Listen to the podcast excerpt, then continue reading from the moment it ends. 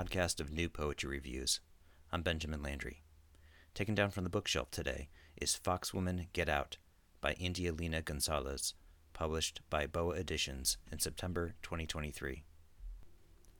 While experiencing India Lena Gonzalez's poem We Are Old, Everything is Old, from her debut collection Foxwoman Get Out, I felt as though I had fallen into a deep cut. The poem is separated into three scenes, and the piece reads like a raw libretto for dance, with stage directions, actions, motivations, speaking parts, an interior monologue jostling among two characters, the speaker and their twin, performing on stage. The performance, before an audience dubbed Suits, begins with a sort of Dada esque pantomime of motherhood.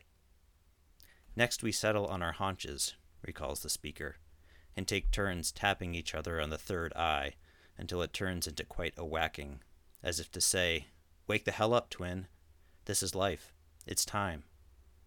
After the show is over, after our fur is slick with sweat, the suits clap their manicured hands.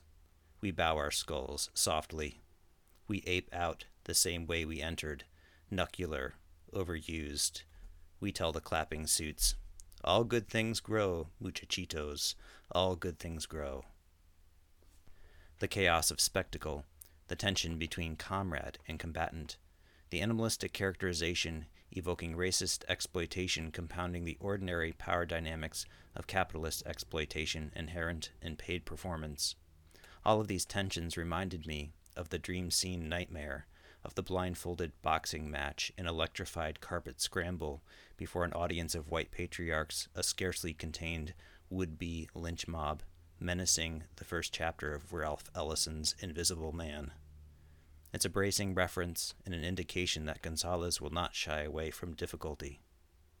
In other poems, such as I'm a black, black, black, black, black, black tan woman, Gonzalez, who also acts, dances, and has a twin with whom she shares a middle name, confronts the difficulties of appreciation and objectification, othering, and the limitations of racial typecasting. Throughout, the speaker of these poems draws strength from the presence of the twin and from indigenous and Spanish cultural connections. The speaker calls upon her Spanish abuela, begins the whole collection with a Cherokee morning song, and travels to a Kiowa corn dance. In Una Parda, which is me, Gonzalez writes, I am a perpetual pardon. I limp into the room, and you say, Foxwoman, get out!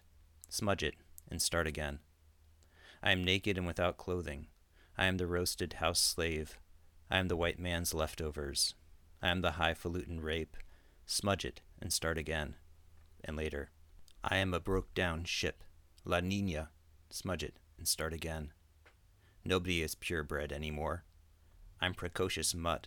I know all about the small living quarters for tender tribed people like me, the people with too many ancestors inside of us we have now painted our living room. We chose the color of bloodied up hide.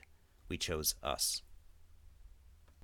Gonzalez's speaker is thoroughly, joyously mestiza, polymorphous, multilingual.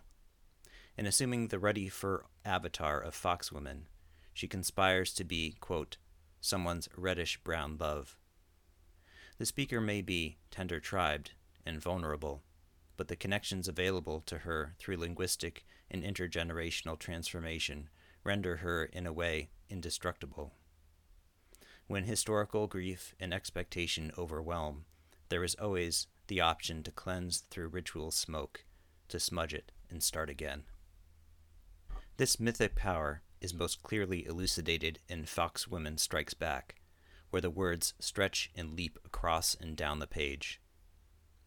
It is true, my power lies at dusk and dawn between times, when spirit and world intersect, when bright and shade bend their backs.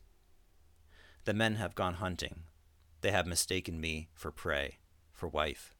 They have aimed their fine arrows in my direction. Thought me fox only, shot, found a dead bush, not this woman. I am building, shaping a new world creating the beginning again, but first death, first the old must go out. Foxwoman gives birth and is, as a mother, reborn, adding, Unless man can understand the divinity of femininity inherent in themselves and others, they will suffer the fractured pregnancy, the never giving birth, still, the carrying of all that weight. The generative power is essentially creative rather than strictly biological, and it involves our abilities to conceive empathy and both imagine and bring to fruition a more sustainable world. The challenge, as Foxwoman sees it, in what also reads as poetry's instigating question is, quote, how to birth the formless into form, and why. One way to birth the formless is by association. In Beluga, a poem about twin ships spinning through English and Spanish, the speaker asks, Who goes first this time? Hermanita, siempre hemos sido ballenas, Beluga. Pero que más sucede después? Yes, the poem affirms, the whale is our mammalian ancestor, closer to us than one might imagine. Perhaps more important than drawing the connection backward is asking where evolution will take us. ¿Qué más sucede después? As loose as this strewn poem appears on the page, none of its energy is wasted. Indeed, it seems to signal connections to Gonzalez's other poems about dance through the echo between whales, ballenas, and dancers, bailarinas. The poem, Looking in the Mirror While Trying on Leotards, engages with the thorn of aestheticizing the body in the punishing art form of ballet. The objectification implied in looking is thankfully frustrated, if barely, by the temporal limitations of a necessarily impermanent dance. But if the ethics of dance do not entirely dispirit the dancer, the physical demand will exact its price. The painful absurdity is that the physical sacrifice pays out in service to dance, that most abstract of abstractions.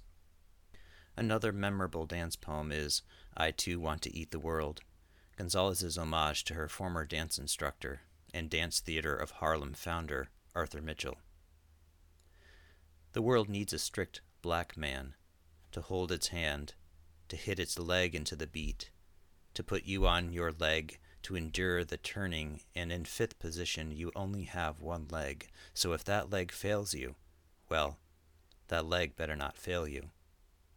From Mr. Mitchell I inherited at a very young age the knowledge of perfection. From Mr. Mitchell I understood how to make my body an arrow to be shot out into the audience at just the right time. From Mitchell, it seems, Gonzalez got the chutzpah to spring across the page, and as well to write lines like, In a past life I was Kublai Khan, a whole tectonic plate.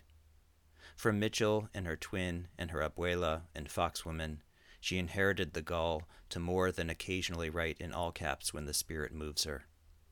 Bluster and bravado are necessary to both acting and dance, as visualization for characterization and movement in art forms where, literally, the audience is moved by the skillful flexing of various muscles. Why do we need this poetry now? India Lena Gonzalez's Foxwoman Get Out pulses with energy and ambition. It reminds us that our connections to the past need not be merely elegiac, but can sustain us in creating new forms and approaches, allowing us to live freely and fiercely. When I finished Gonzalez's collection, I must admit, I didn't want Fox Foxwoman to go anywhere. But if she must get out, escape being essential to her nature, I hope that she will continue to send us baffling postcards from beyond our galaxy. That's it for this episode of Verse Curious. Much gratitude to Devra Siddell for our theme music, with production assistance from Ryan Miller.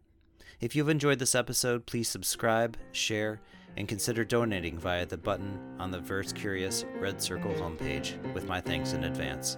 See you next time.